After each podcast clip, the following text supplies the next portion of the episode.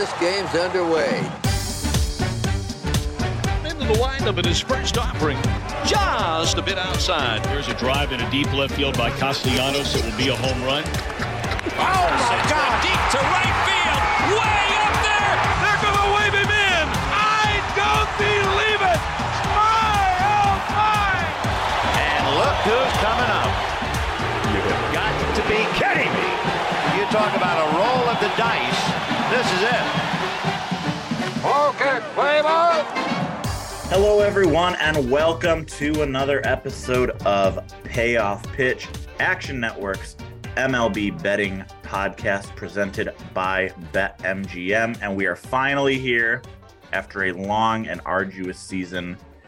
The one hundred eighteenth World Series, Philadelphia Phillies against the Houston Astros, gets going on Friday night in Houston. We're recording this on Thursday morning, breaking down our favorite bets for game one. As a reminder, if you missed it, we do have another episode talking about our best bets for the series as a whole, M V Ps, futures, props, et cetera.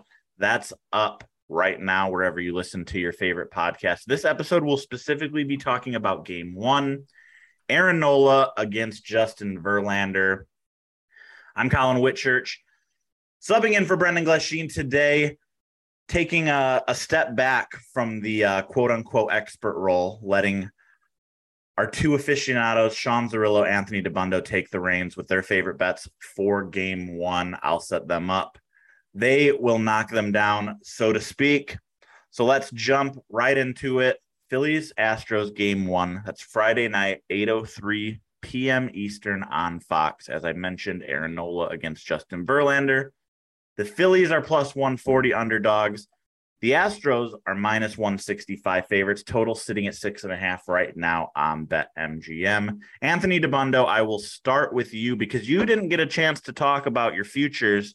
You were on our, our futures episode. Again, people go and check that out if they haven't already.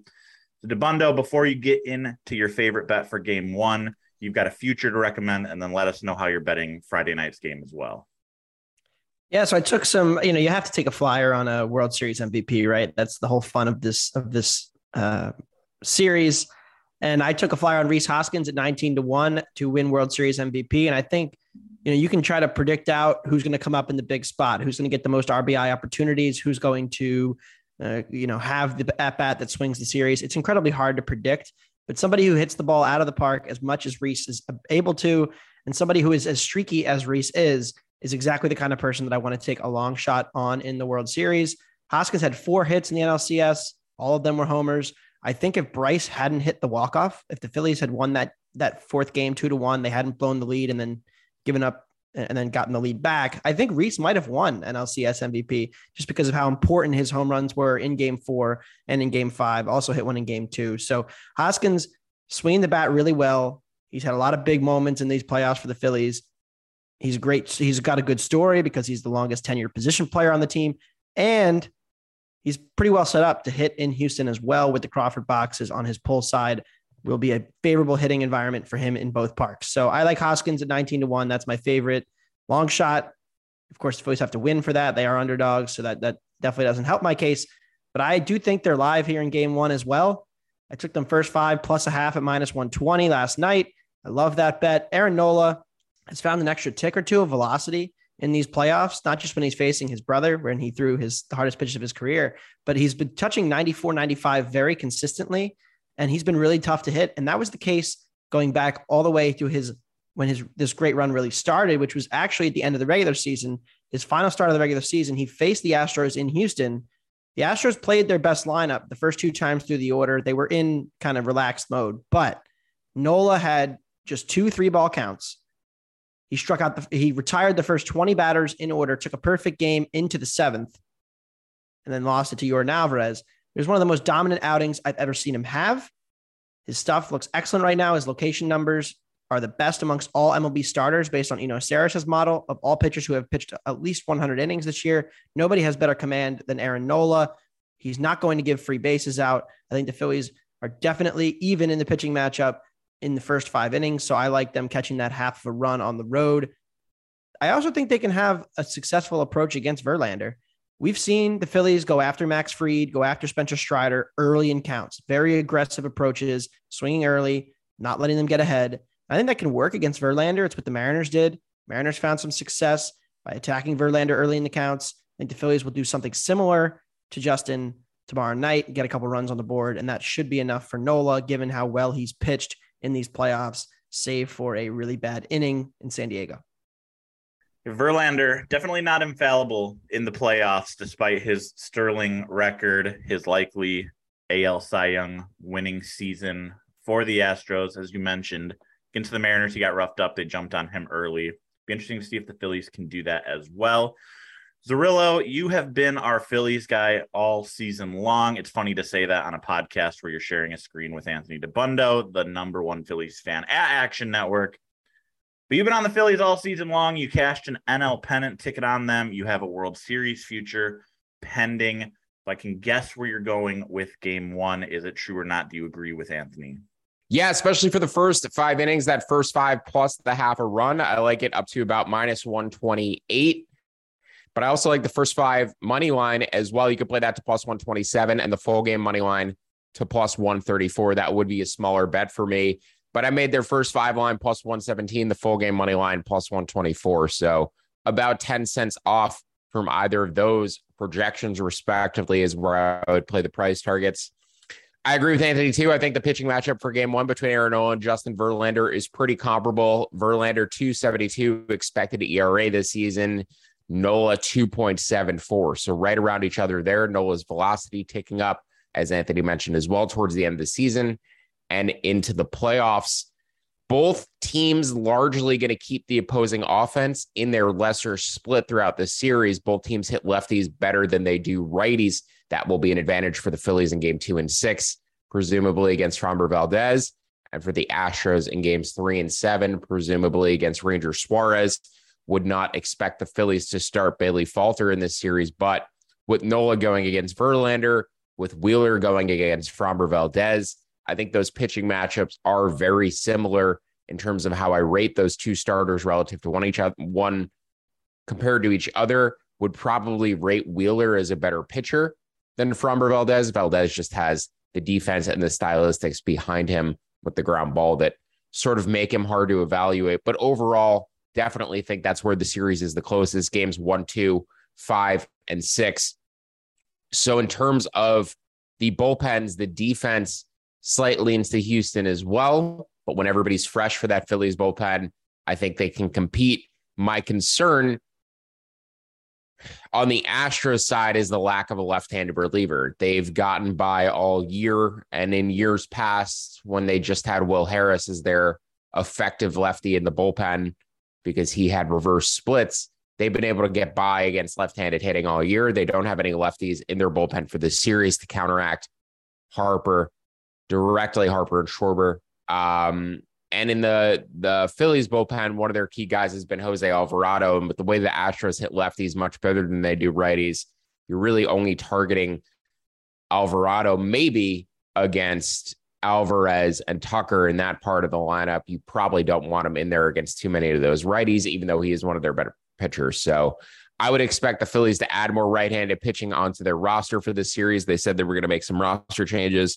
But insofar as game one goes, having the better of the splits against right-handed pitching, even though I would favor the Astros against lefties, I do give the Phillies offense the nod when both teams are against your righty here. And with Nola and Verlander being very comparable, that's where the value edge comes in for me. It sounds like Brad Hand is going to be off the roster and yep. that they're going to use Chris Sanchez as the fill-in. Another lefty, sinker guy, no command whatsoever. Uh, but another option maybe to try to get Alvarez out. But they did use, and this is interesting because, I mean, it was essentially a playoff game for the Phillies when they went to Houston at the beginning of the month.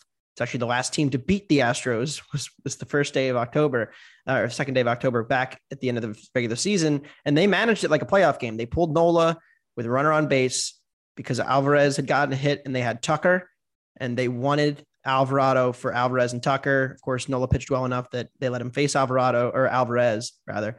But when Tucker came up, that was the spot. They wanted Alvarado. He came in, got the strikeout, and then they went to Seranthony for the right-hander for the next inning, and Eflin closed it. So At that time, they didn't have as much faith in Seranthony Domínguez. You know, I think he's solidly the closer now, but it is interesting that they seem very confident in, in the matchup with Alvarado against Alvarez and Tucker, and they're only two spots apart in the lineup. So you can bring in a lefty for three batters, and he only faces one righty in Bregman. So I think that's the approach they're going to have. We will see exactly what they end up doing, but I think we're going to see a lot of Jose Alvarado against Jordan Alvarez and Kyle Tucker in this series, and potentially in game one as well.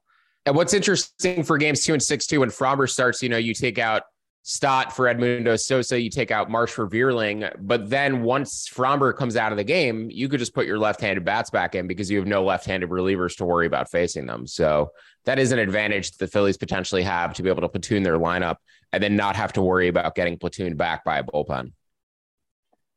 Bullpen matchups, obviously very fascinating there. And and you guys have, have confirmed it. This Payoff Pitch remains a, a Phillies podcast. It has been all October, much to my chagrin. Um, curious, though, Zerillo, you, you haven't talked about it at all, so I'm assuming you don't have a bet on it, but I'm just curious for, for the people out there who are looking to play every different angle, where you project this from a total standpoint with it sitting at six and a half right now.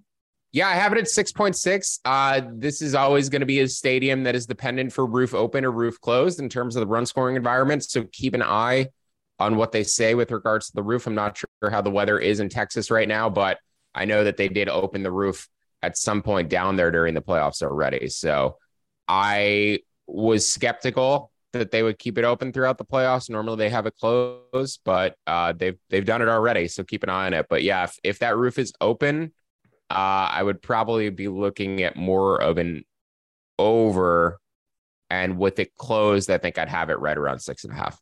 Yeah, I believe they uh, they opened it for one of the games against the Yankees, much to Aaron Boone's uh, dismay. I believe the what they said is that the the contract that they had when they used taxpayer money to build that stadium with a retractable roof is that if the weather is in certain conditions, they are required to open the roof just to, you know, actually use the thing. I think it was only open for one game during the twenty twenty-two regular season, and then it was open for that one playoff game. So it's all, it's weather dependent, and it's, uh, it's the league's call after that. So that'll be definitely something interesting to watch if the weather's good. I'm down here in Texas, and it's uh, colder than usual. It's in like the fifties right now, but it's also nine o'clock in the morning on a Thursday. So that doesn't say much about what it's going to be like in Houston on Friday night.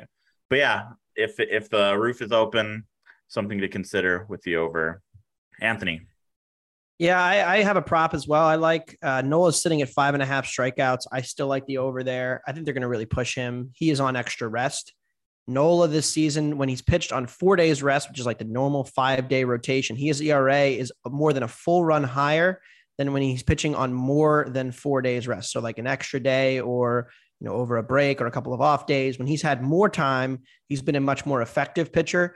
Uh, and that's something that the Phillies knew and, and thought about over the course of the second half of the season, because he has logged more innings than any pitcher in all of baseball now, with uh, including the postseason. So I think Nola is going to get pushed here because the Phillies do not have the bullpen depth to get away with it. I know the Astros put a ton of balls in play, but Nola with the extra tick or two in velo Uh, is helping him get more strikeouts in the playoffs. We've seen that even in the outing where he got roughed up in San Diego, and maybe they left him in a little too long. He still did get to six strikeouts in that game. So I like the over on the Nola strikeouts. Action Labs has it at six point three. I like over five and a half. All right.